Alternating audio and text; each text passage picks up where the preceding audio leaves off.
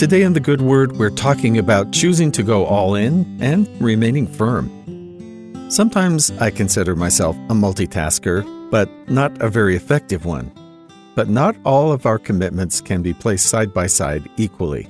Sometimes we really do have to choose between two paths where only one of them can be prioritized.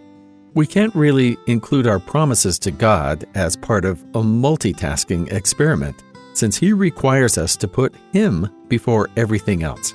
But accomplishing a promise like that can sometimes take more bravery than we're prepared for.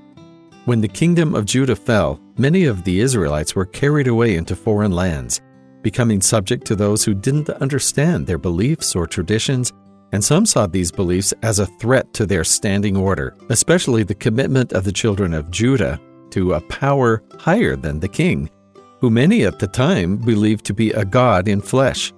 Still, many righteous children of Israel rose to prominence in foreign courts, blessed by God for their faith. One such man was Daniel, who found favor under King Darius, something that led to jealous action from other members of the royal court. Since Daniel was known to be a Jew and a worshiper of the living God, some in the court sought to destroy him by outlawing open worship of anyone but the king. As described in Daniel chapter 6, Daniel refused to give up his faith. Now, when Daniel knew that the writing was signed, he went into his house, and his windows being open in his chamber toward Jerusalem, he kneeled upon his knees three times a day, and prayed, and gave thanks before his God, as he did aforetime. Then these men assembled and found Daniel praying and making supplication before his God. Then they came near and spake before the king, concerning the king's decree. Hast thou not signed a decree that every man that shall ask a petition of any god or man within thirty days, save of thee, O king, shall be cast into the den of lions? The story, as recorded, tells us Daniel was intelligent. He had already impressed the king with his good advice and a level head. He also knew the politics of court and the people who opposed his influence. He understood the law and he knew the consequences of breaking it. But Daniel also knew that any wisdom he held was because of the blessing of God.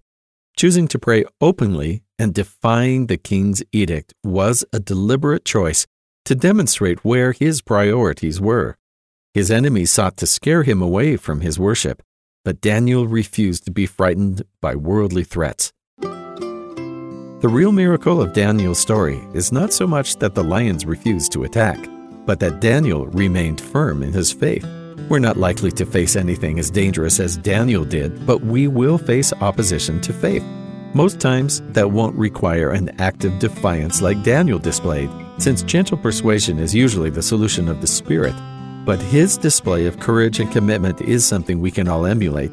Faced with opposition from without, God asks us to remember we've promised to follow Him, one who is greater than any worldly power.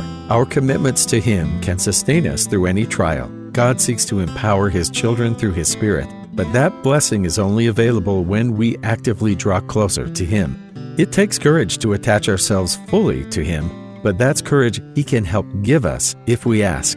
And that's the good word.